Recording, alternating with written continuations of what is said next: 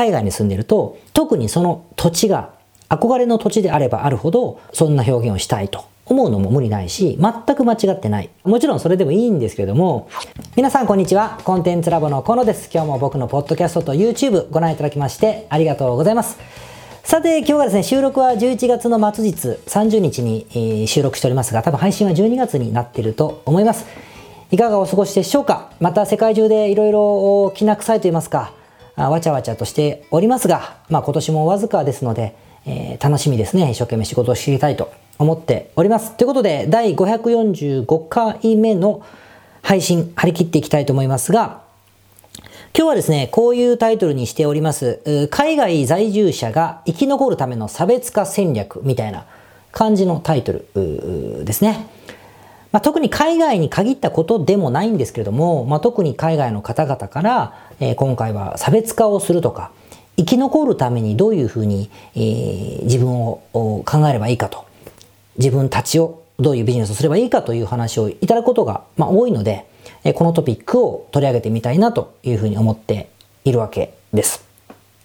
で、早速、あの、話に入っていきたいんですが、差別化といってもね、いろいろこう書き出してみたんですけど、皆さんがよく言うというか、こんな風に差別化した方がいいんじゃないかという話をされることがあるのって、海外に住む人だったら特になんだけど、うん、ライフコーチをしている人だとしたら、えー、オーストラリア初とかね、オーストラリア式とか、もちろんハワイ、ハワイ初とかですね、えー、ロサンゼルスだったらロサンゼルス初とかね、えー、ロンドンだったらロンドン初みたいな、パリ在住のみたいなことを言わないといけないんじゃないでしょうかみたいな、言った方がいいですよねって話をされることが多くて、これは分かりやすい例ですよね。つまり、皆さんが言う生き残りのための差別化というのは、今田さんの僕もそうだけど、みんなが言うのは、えー、人から比べた時に自分をあえて選ぶ。人から比べた時でも自分が何か変わっててね、差だから。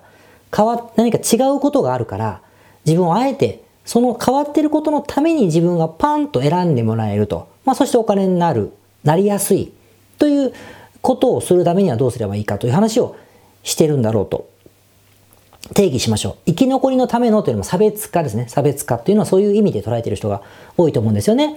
で、えー、端的に表しているのが、レッドオーシャン、ブルーオーシャンと呼ばれるようなものでございますが、まあ、ブルーオーシャン戦略って有名な本があるので、えー、興味がある方はちょっと読んでもらえばと思いますが、ブルーオーシャンはこう青い海、レッドオーシャンは血みどろの海ってことで、ライバルとこう、ケンケンガクガクと、ドロドロの戦いをするのが、えー、レッドオーシャン。つまりライバルがいっぱいいて、なんかもうどんぐりの背比べみたいに競争して潰し合ってるみたいな表現ね。で、レッドオーシャンに対してブルーオーシャンは、誰も、え、いないところで悠々と泳ぐというか、船を漕ぐみたいな。こうどんどん先に行くってことで、ライバルがいなくて、どんどんどんどん自分を選ぶ、お客様がお金を払う状況、自分というか自分の商品にお金を払う状態のことを言っているわけだから、当然ブルーオーシャンを作るためにはこれからどうすればいいかという表現にもなっていると思うんです。皆さんから選んでもらいやすい際ですね。これをどう作るかっていう意味で言うと、当然海外に住んでると、えー、その国に住んでることがやっぱ特徴ですからね、えー、オーストラリアに住んでる人はオーストラリアに住んでることをコーチだったらアピールしようと思うし、ハワイにいれば当然それを言いたくなるし、カリフォルニアだったらカリフォルニアというふうに、特にその土地が憧れの土地である、あればあるほど、そんな表現をしたいと思うのも無理ないし、全く間違ってないと思うんです。ただこれだけだったらね、それでいいんですよって話をすると、あの、話が、えー、面白くないので、えちょっと違う視点で話をしたいと思うんですが、もちろんそれでもいいんですけれども、ちょっと理屈を理解していきたいと思うんです。で、差別化というのは誰かからこう選んでもらいやすい形にするので、どういう方法があるかってことをちょっと理屈で、あの考えてみていただきたいんですが、差別化にはですね、大きく分けて、まあ、3つぐらいあるんですよ。1つは、えー、絞り込むというやり方。絞り込むというやり方。どういうことかというと、エリアを絞り込んだり、えー、対象客の属性を絞り込んだりってやり方をすることによって、そこに特化しているということそのものが特徴になるという、特徴じゃない、ごめんなさい、差別化になるという意味合いで使うことが多いです。で、代表的なのが僕ですね。僕の会社の、えっと、コンサルティング事業の方は、コンテンツラボと言うんですが、これは海外在住の起業家の方に、日本人のね、日本語を使う、日本人じゃない人もいっぱいいますけど、日本語を使う方々への支援ですというふうにしてるから、エリアを絞ってるんです。エリアを絞ってる。それによって、えー、人から、えー、差があるというふうに見なされるように、もともとしたんですよ。した。今もそうだと思いますけど、したんです。こういうのが一番わかりやすいですね。あとは、例えば、えー、小学校、まあ、お医者さんにしたい、えー、子供を持つご父兄様というのを実際やってらっしゃる方があのいらっしゃるようでございますが、これも絞ってる形ですよね。エリ属性を絞ってる。あとは何だろう。夫婦関係を、まあ離婚したいんではなくて、夫婦関係を改善したい方向けのカウンセリングだったり、コンサルティングだったり、プログラムっていうのも、まあ、絞ってますよね。絞ってます。あと、うんと、僕のクライアンさん、本当今日お話をしましたけども、えー、ずっとお付き合いした大切な方がですね、えー、国際結婚のマッチメイキングのビジネスをずっと長いことなさってて、まあ業界ナンバーワンでございますが、えー、彼女もそのエリアというかその属性を絞っているというふうにも呼べるというふうに思うんですよ。こういうエリアを絞るとか属性を絞るというやり方、絞り込みっていう感じですね。で、これもだから差別化するための方法論の一つなわけですよ。で、もう一個は何かというと、今度はセグメンテーションというふうに僕は呼んでますけど、セグメントを再定義するというんですが、セグメントって別にその海外在住者起業した人の中で、起業してる人の中で海外在住者にエリアを絞る。これもセグメントなんだけども、僕が言ってるセグメンテーションは、えっと、海外在住者っていうふうになると、起業してる人とかしたい人が全部こう、日本語を喋る人がわーっといたら、2000万人いたら、このうちの海外に住んでる方は最最大でも100万人ぐらいしかいないから、こう、こう絞っちゃってますよね。ほんとまさに絞ってる。セグメンテーションしてるけど絞ってるんですよ。でも、セグメントっていう差別化はそうじゃなくて、再定義だから、切り方を変えるんですね。例えば、海外に住んでるか関係なくて、起業したいとか起業してる方すべてに対して、例えば、えっと、メールマガジンで販売力を上げるためのことをとにかく教える人とかだったら、ほとんどのオンラインビジネスを手掛ける人にとっては対象になるじゃないですか。だけど、切り方を変えてるんですね。みんなが悩むことなんだけども、入り口に持ってきてる、えー、メインとなる属性を自分たちはメールマガジンなんですと言うということになって、こういう人が結構いて、例えば、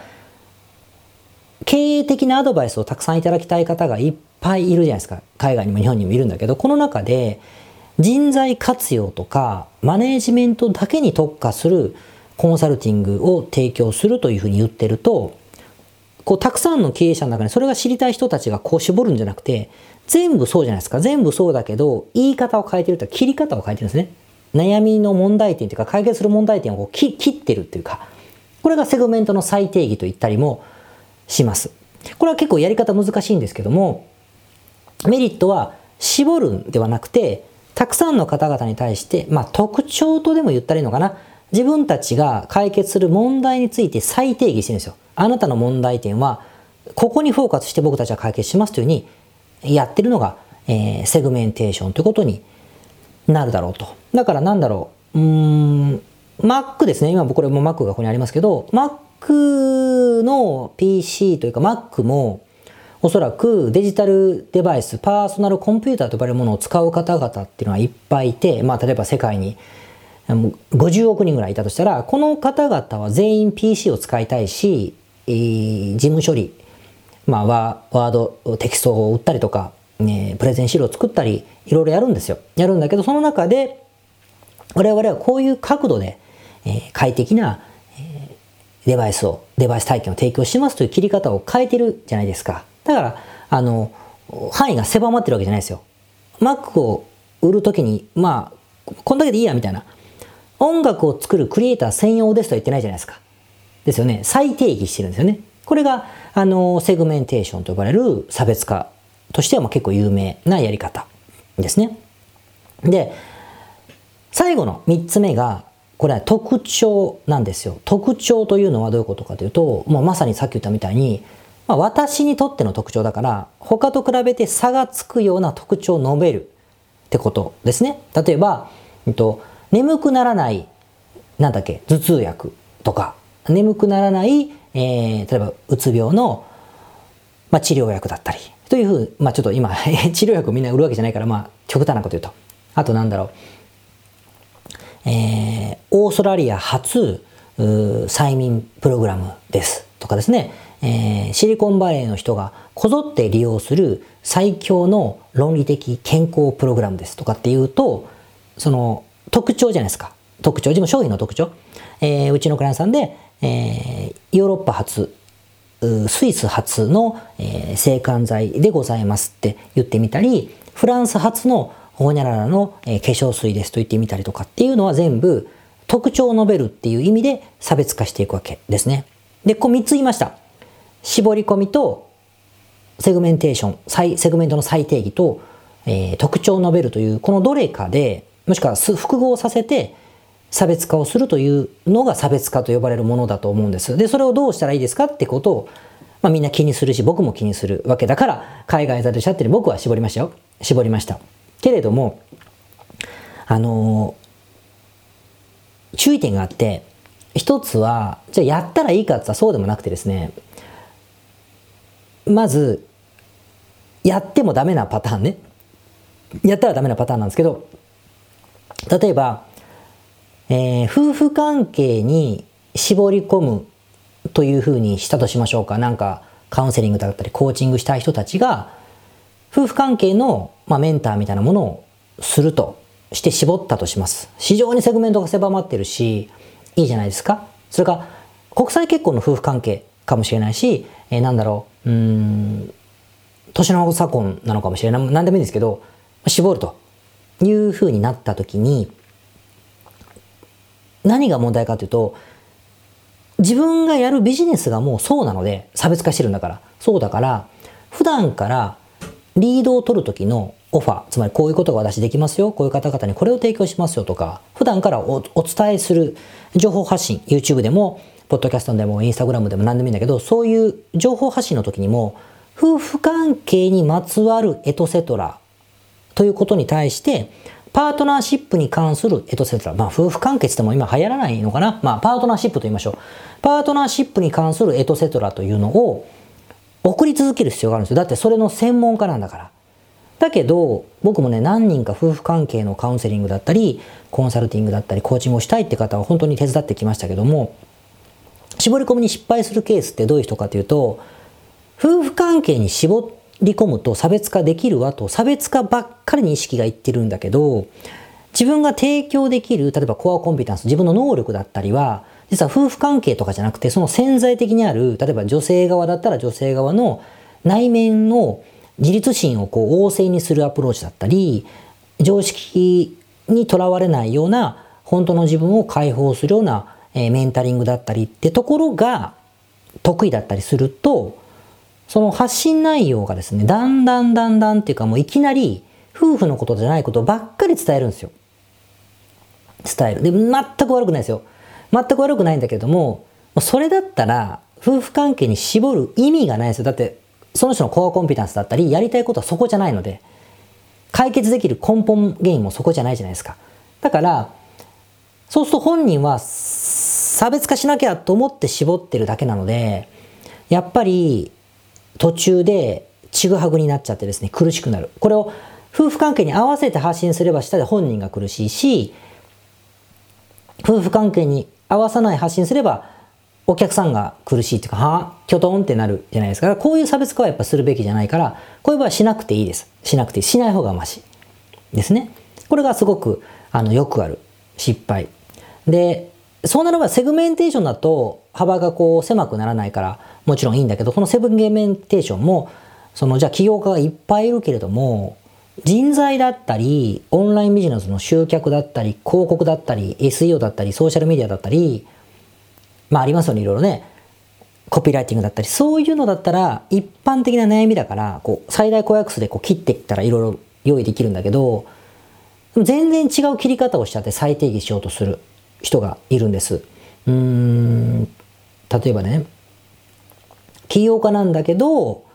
えー、すごく、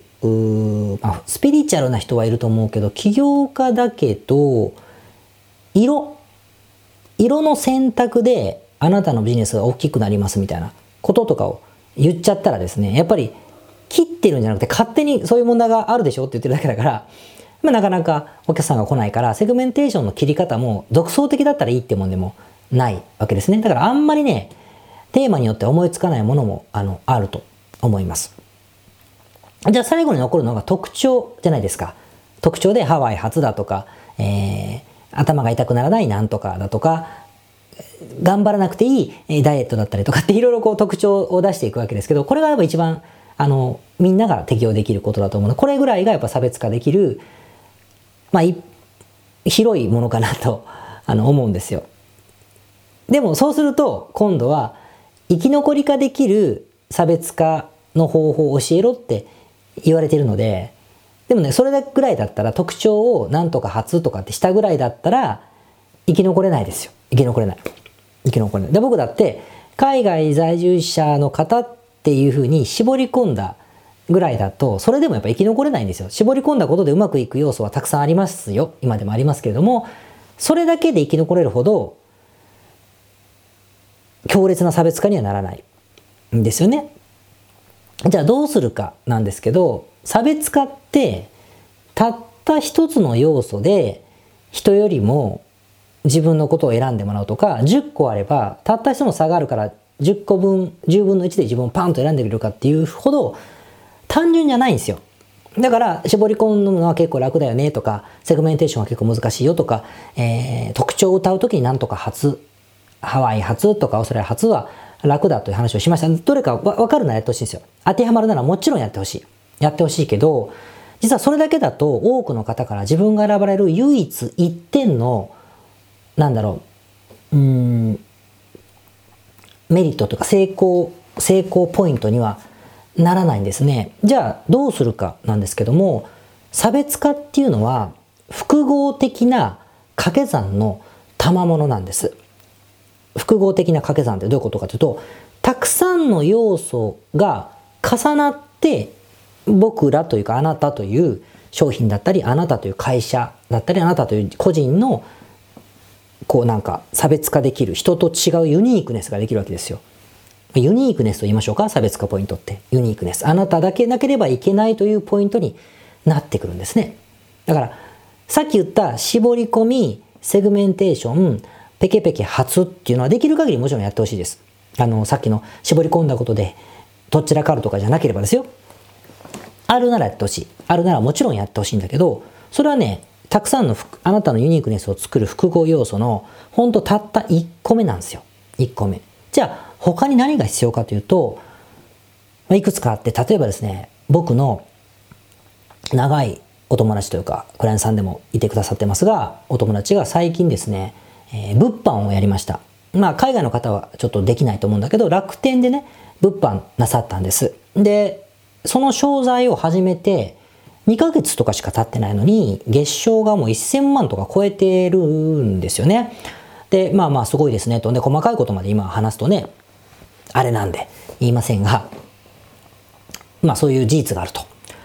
で、その方にもね、うん、どういうふうに、これ、この要素は何だと、なぜここまでうまくいったんだって話をするじゃないですか。したときに、すごく丁寧に教えてくれて、えー、なんて言ったかというと、いやいや、あの、たくさんの要素があって、掛け算なんですと。それ一つでも漏らすとゼロになっちゃうから、一個一個着実にやっていくことによって、え、この売り上げが立つんだ、差別化できるんだって話をしてて、実際その商品はね、どこにでもあるんです。もうありきたりのものなんですよ。なんだけど、そこまで売り上げを上げてる。っていうのはどういうことかというと、まず一つが、まあ、売れているものって話をしてました。売れているものを選ぶ。これはもう今日の議論、もう論じるまでも売れているものを選んでるんです。売れているみんなが欲しくなるよう、欲し欲しいもの。世の中ではすでに売れているものをちゃんと選んでます。選んでます。かといってこれが超画期的発明でも全くなくて、効果行動もおそらく似てると思うんですね。その辺のものと。他に何してるかっていうと、ページを作るときのコピーライティング。こうなんとこんなことが、みたいな、まあ要はインフォマーシャルと一緒だから、コピーライティングをしっかりと書き込んでいる。メリットを強調してね、書き込んでると。バーっと書き込んでると。で、しっかりデザインも設計し、写真も用意してる。必要な写真もちゃんと撮影して、めんどくさがるの撮影して用意してる。コピーもちゃんと書いてるということで、訴求するこう、クリエイティブですね。コピーをちゃんと作ってるってことが一つ。で、もう一つが、あの、やっぱりテスティモニアルというと、お客様の声というのは売り売り込むためにはとても大事なので、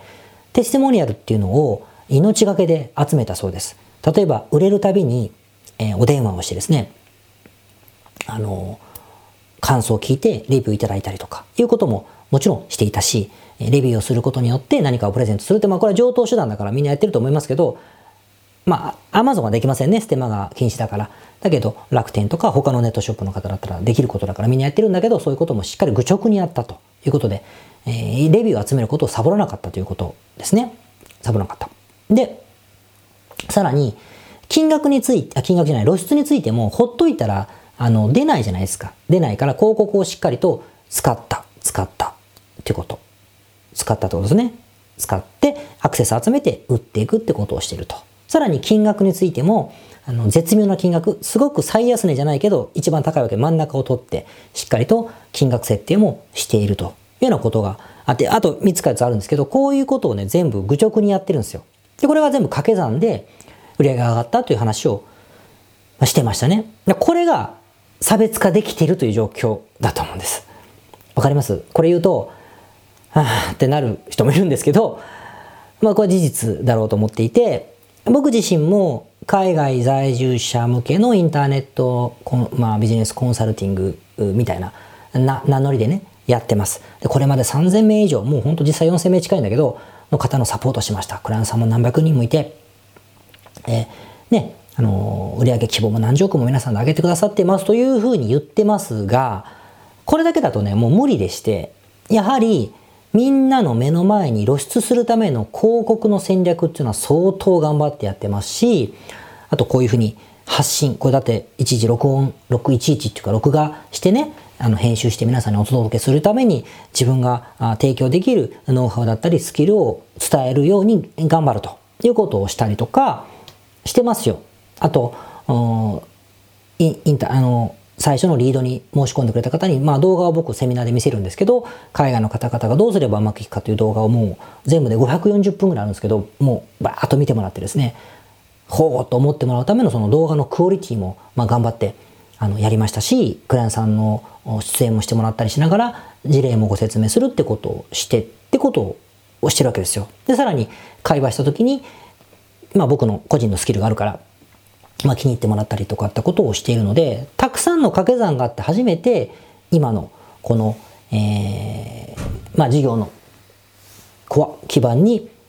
なってるんだというふうに思うんですね。その証拠に、お客様が、あの、申し込まれた時に、僕が実際担当する方の場合はですけれども、なんで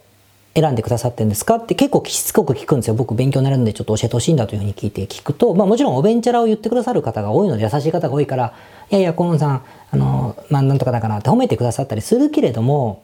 でもね、無意識にパッとおっしゃるときに、いや、たまたま見つけて、みたいな。たまたま見つけて、見てみたら、たまたま見つけて、たまたま時間があって見てみたら、なかなかいいこと言うから、あ、手伝ってもらうならこいつかな、というふうに思ったので、正直他の人とかと比べてないのよね、というふうにおっしゃっていただける。すっごい嬉しいです。すごい嬉しいけれども、この言葉の端々には、今の答えが隠れていて、つまり、海外在住者と絞っているから、おお、こいつはと思ったわけじゃないですよ。でそういう人もいっぱいいますけど、そうじゃない。たまたま見つけた。そして見てみたらいいこと言ってたって、この二つのパラメータじゃないですか。さっき僕言いましたね。みんなに知ってもらう露出をするための努力は結構してるよと言いました。これが一つ目のパラメータが効いてますね。二つ目、えー、見てもらった方に、おおなるほどと思ってもらうためのコンテンツ作りは苦労しましたと言いました。これも僕の二つ目のパラメータとしてあるから、これが機能してるってことだから、海外在住者絞り込みということだけをしたから、申し込んでくださったわけじゃないことを表明してるわけですね。でもこれが僕何か1個しかなかったら、このお客様は取れてない、失っている。失ってるんじゃないや。もともと出会ってないこともあり得るじゃないですか。だから、これをね、よく、腹に、えー、落としていただくといいんじゃないかなって思います。なんか我ながらですね、僕、クイックイージーなみんなすぐにこれだけやればこんな風に儲かるとか、これだけ気にすればうまくいくからみんな知らない奴はバカだねみたいなことを言った方が受けるんですけど、でもどうしてもね、あの、コンサルティングでクライアントさんと対峙しながらその人が日々どう成果を得て、どう失敗してってことと矢面に立ちながらやってるので、やはり本当のことしかあの言えないんですね。だからすいませんね。あの、パッパッパッと儲かりそうな夢が欲しいのはね、ちょっと期待通りじゃなかったと思うんだけども、それが差別化の真実だと思います。なので、あの、ハワイ初とかって、あのね、えー、やってもですね、えー、うちのクライアントさんでイゲット千恵子さんっていう女性は、ものすごいインフルエンサーだし、えー、事業をとても上手になさって、えー、いらっしゃいます。いつも勉強させてもらってますけど、彼女のような人が、じゃあハワイにいっぱいいるかっていない。まあ、いますよ、一部います。あの、カテゴリーが違えばいらっしゃいますけど、みんなハワイ初、ハワイ式とか言うんですよ。ブログとかで。だけどそんなに儲かってなかったりするじゃないですか。それが悪いって言ってんじゃなくて、そういう差別化だけで自分が選ばれるほど、じゃないということなんですよね。それはした方がいいです。した方がいい。特徴を表すために、10個のパラメータがあるうちの1つには絶対採用した方がいいですよ。ハワイ発、オーストラリア発、カリフォルニア発、セレブなんとか、御用達とか。絶対やった方がいい。えー、元元、うん、サラ金のなんとかとか、元刑事がとかね、やった方がいいですよ。いいけど、それはパラメータのただの1個なので、じゃあその次に露出のためにこれをしてて、えー、啓蒙のためにこれをしてて、えー、これのためにこれをしてて、カスタマサービスはこうしてて、返信時間はこうでとかっていうふうに、一個一個ビジネスで必要なもの、なんか見てると、うわ、これもしないといけないんだ、あれもしないといけないんだ、ああ、めんどくさいと思うかもしれないけど、全部やってほしいんです。そうすると、それがあなた、僕たちのユニークネス、その商品のユニークネスにもなり得て、えー、ものすごい売れていくことになるんですよね。でその中でまあ、疲れたなと思うことを減らしていって、あ、じゃあこのレベルで差別化十分できてるな、みたいなふうに分かってくると思うので、最初からキュッてなんかやることをキュッて絞ろうとするのは間違いだと思ってて、ガッてやって、うわ、マジかよとなりながらキュッとこう絞っていく感じが、最終的に一番楽できるんじゃないかなってあの思うんですよね。だからまあぜひぜひ、あのやってみてください。差別化ね。生き残りのためにもとても大事なことだし、海外の方はそれだけでも、あの、差別化の中にね、なんだろうな、立場を利用できるっていうパラメータもあるので、立場。立場ってことは海外に住んでるからっていう立場だから、ドイツ語が使えるからドイツ語圏の、まあそれも翻訳、通訳使えばできるんだけど、でもドイツ語圏のえ、業者から仕入れ交渉ができるとかですね、え、自分の、ま、パートナーが何とかだからこれができるとか、え、なんだろう、こういうスキルを持ってるからこれができる。もう住んでるから、住んでるからこそ、カリフォルニア式って言えるとかですね。あるじゃないですか、カナダのなんとかとか、まあ、北欧発とかですね。いうことも言えるので、立場ってことも自分のパラメータ、差別化のパラメータ、ユニークネスの一つになるから、それもぜひこう、突っ込んでほしい。だけど、そこだけをしたから、お客さんが寄ってくることじゃない。おお、何？なんかスウェーデンの人なの？なんつって、来たりしませんから。でも、パラメータの1個としては使えるんですよ。スウェーデンにいるとか、なんか子供6人とか、わかんないけど、あの、いてもいなくてもいいですけど、もうそういうことね。とか、うん、えー、なんとかの経験20年とかですね。そういうのはパラメータとして追加しているじゃないですか。特徴として追加できる。さらに絞り込みとか、セグメンテーションとか、集客の露出の多さを頑張るとか、コピーを頑張るとか、えー、配った資料をしっかりしとくとか、サンプルがとても良いとかですね。いうふうに、こう、当たり前のことをたくさんやっていけば、あの、あなたのユニークネス、あなたの会社のユニークネスができて、結局、多くの中からあなたを選びましたって人が増えていくと思うので、これが多分ね、真実じゃないかと思いますね。僕もね、絞り込み戦略って結構、あの、やってきたんですけど、それが真実だと思います。例えば、アパレルの、えー、スーツ、オーダースーツのウェブサイトのマーケティング全部僕やってます。あの、共同経営なんでね、やってますけど、それも一番最初はですね、オーダースーツでオンラインでできるから、えー、ブカブカピチピチは嫌みたいな、背が小さい僕みたいな背が小さい人がブカブカは嫌でしょとか、サッカー選手とかで太ももがめっちゃ太い人がもうピチピチ嫌でしょそういう人のためにもオーダースーツを家でも作れるよというコピーを入れました。これ差別化したつもりだったんですね、僕はね。セグメンテーションも、じゃないや、絞り込みもしてるから、これでいけると思って、まあもちろん売れたんですよ。売れたから、お、うまくいったじゃん、俺の絞り込みと思っていたけれども、ユーザーリストを見ると、中肉中背の人ばっかりなんですよ。8割ぐらいが。つまり、コピーの技術で、いや、こんなちっちゃい人でも合うんだったら俺もっと合うんじゃないかと思って普通の人も申し込んでくれたというオチなんだけども、でもじゃあそういう人がなんで寄ってきたかっていうと、ピチピチブカブカ、ちっちゃい子専用と、ちっちゃい男専用と言ったから寄ってきたんじゃなく、言ったから寄ってきたんではなくて、やはりそれの広告をしっかり出したとか、ウェブサイトの、うん、まあ、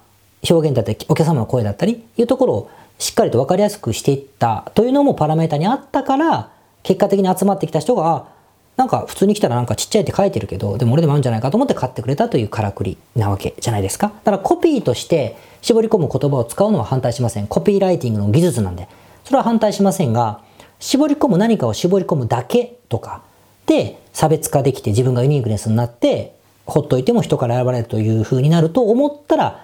違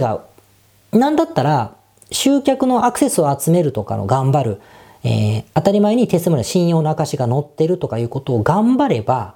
逆に言うと、さっきの差別化ポイントは何にもなくても、ありきたりでも、おそらくその差別化だけをしたい人よりは、売り上げは上がると思うんですね。そんな風に考えてみて、えー、ください。ということで、えー、今回ね、これね、質問あったのがピックアップしています。一言だけ生き残りのための差別化の事例というふうにあのおっしゃってくださったので、えー、これに引っ掛けて今日はお話をしましたので、そういう方に、質問いただいた方にも参考になれば嬉しいなというふうに思っております。じゃあ頑張っていきましょう。はい、それでは、えー、第545回目の雑談でございますね。また本の話をして恐縮でございますが、あ僕の人生の何か方向性を変えたというか、きっかけになる本ってもちろんたくさんあったんですが、その中の一冊に間違いなくですね、深夜特急は入ると思うんです。多分こういう類のね、YouTube 見てる方だと、そういう毛があると思うから、あの海外の方は特に読んだことあると思うんですが、沢木幸太郎さんが書かれた伝説の、あの、あれエッセイなのかな？あの小説ですね、深夜特急という小説の若者がロンドン、香港からロンドンまでこうね、旅する。話バックパックする話でございました。あれを読んでバックパック行った友達もあのたくさんいましたね。実は今日の夜僕その彼とご飯食べるんですがそんなことをありまして僕はでもそれを読んで読んだくせに行かなかった口なんですよ。会社を飛び出して行ってみてとかいう勇気がなかったのがあってですね。でも海外の if はすごく海外に行った方とかチャレンジしたバックパッカーに if があるほどもう今はそんな年ではなくなりましたけどね。だけどそういうことをすごく憧れてたし尊敬をしてました。だから留学に一人でプラッと行くやつとかバックパックに行って、えー、半年ぐらい1年ぐらい帰ってこないやつとかですねすごくたくましく見えてたの覚えてますね。でそれもあってあの僕は反動でやはり起業するときに世界中旅できるようになりたいというのを一番最初に書いたしそこにサーフィンっていうのが2つ加わっただけであってベースは変わってないと思うんですよ。だからなんだろう。深夜特急に出てくる香港のね、えー、カジノリスボアホテルのカジノ行ってあの台数でしたっけ？あのプシュプシュプシュっていうカジノを見た時もすごく興奮したし、えー、バンコクの話とかね、えー、出てくるじゃないですか。でシンガポールの話も出てくるしああいうの行った時にはすごく感動したのは覚えてましてですね。すごいなんか影響を与えた本だと思うんです。で何を隠そう？それをですねうちの娘お嬢さんがですね本がすごく好きなんですよ。でたまにまあ嬉しいものでおすすめの本ないかいとまあ聞いてはくれるんです。そのうちも聞いてもくれなくなると思うんですけど聞いてくれるのでよくこれいいんじゃない？いいんじゃないですかって張り切ってこう、あ、親父は進まるけどその時にこの前満を持してですね深夜特急を進めてみたらですねどうやら面白かったようでございまして今3巻ぐらい読んでる。インドで滞在インドでダラダラしてる頃でしょうかね。あの小説の中では。その辺を読んでるようでございまして、まあ、結構誰にいたのかハマってくれてるようなので若者には共通してハマるのかもしれないなとあの思ってます。逆に沢木幸太郎さんすげえですよね。今ならねありきたりじゃないですか。そのロンドンまで旅するとかさヒッチハクとかあの猿岩石の有吉さんが昔なさっててねみんなも興奮してみたと思うんですけどあの辺ぐらいからね当たり前になってきてると思うんだけどもいまだにやっぱああいうのって興奮する材料なんだなと思って、えー、思いました。でもなんかね僕の海外のクライアントさんとかがよく言ってくるんだけど子供が国際的になればなるほど嬉しいことかもしれないけれどもうんまあ例えば海外に住んでね恋でもしてどういうパートナーか分かんないけど見つけて永住とかしたらねなかなか会えなくなるのよと言われたりとかするのであまり海外志向になってもなーなんていうふうに思ったりもしますけどもまあ僕が行きゃいいやと思うので、えー、よしとしたいと思いまして。なので何でしょう。この時期人生だったり生き方をいろいろ考えてたりするかもしれませんしいわゆる中年クライシス、えー、4 5 0代のね男性も女性も何でもいいんですけど皆さんなんか俺あればですね深夜特急とかああいうね若い時にこうキュンとする人が多いようなものを読んでもですね愕然と寂しくなるかもしれない。俺にはもうできないと思うかもしれないけれども。でもよし。でもこのコロナが明ければ香港ぐらい行けるかもなみたいなね。香港まあまあちょっとまずいか今。でもね、えー、こうバンコクからこう下ってってペナンとかで降りてみようかなとかねいう気分にもなるかも。あの知れませんので。ぜひ読んだことない人は深夜特急をですねぜひ読んでいただいてですね語りたいなと。思います。すいません、読んでない人もいないか。ということで、えー、まあ、本のお話でございまして、まあ、本当行きたいですね。この、あの、飛行機がたくさん飛ぶようになればいいなと、本当熱望している今日この頃でございます。では皆さん頑張っていきましょう。皆さんこんにちは。コンテンツラボの河野と申します。この YouTube チャンネルをご覧いただきましてありがとうございます。え普段は在住の起業家の皆さんにインターネットを使ったビジネスのサポートをさせていただいております。これまでえ約3000人の方々のビジネスのサポートを行い、すべてのクライアントさんの売上総額は300億を超えているぐらいだと思います。えこのチャンネルではそんな経験をもとに、インターネットビジネス、もしくはインターネットを使った企業について、え詳しく役に立つ情報をお送りするように心がけております。海外においての事例もとても豊富に含んでいますので、日本の方にも適用できることがとっても多いと思っております。ぜひチャンネル登録をして配信をご覧になってみてください。ポッドキャストをお聞きの皆様、こんにちは。コンテンツラボの山口よし子と申します。普段はサンフランシスコに住んでおりまして、日々現地からコンテンツラボのお仕事を行っています。いつもご視聴ありがとうございます。いつも聞いてくださっている海外在住の方、日本在住の方、起業して制約のない自由なライフスタイルを実現したいと思っていませんか？今日はそんな皆様にですねお知らせとお願いがありましてこんな風に最後にお邪魔させていただいています。そのお願いというのはですねコンテンツラボのコンサルティングサービスについて知っていただくということです。であのー、番組の中でも河野が時々メンバーさんと呼ばせていただいていることがありますのでご存知の方も多いと思います。起業前の方にはビジネスプランを一緒に考えることから始め起業後の方には集客組織化異業種展開だったりはたまたお金の残し方とかそして望むライフスタイルの実現というところまでですね。メールやオンライン通話でのコンサルティングのほかに学べる仕組みとしてあの定期的に私たちの方からコンサルティングを受けていただいているメンバーさん用に教材をあのお配りしたりですね。あと世界各地にお住まいの起業してビジネスの広がりを目指す日本人の方同士とつながれる仕組みを取り入れたりといったコンサルティングやコミュニティ参加が全て入ったサービスになっております。私たちのクライアントさんは7割が海外在住者在住者さんでですね3割が日本にお住まいの方です。これから起業したい方すでに起業している方あとはあの起業して少し時間が経ってもうあの成長期に入られている方皆さんそれぞれあのビジネスのステージはそれぞれですけれどもとても刺激的にご一緒させていただいています。でよく聞かれるのですけれども海外在住ということにかかわらずですね私どもでは日本にお住まいでビジネスを展開している方とかあの起業計画されている方にもお使いいただけるコンサルティングサービスとなっていますのでご安心ください。起業前、起業後、日本、海外とか関わらずプロフェッショナルな支援やコミュニティ参加でもっともっと成長したいとお考えの方におすすめのコンサルティングサービスとなっております。で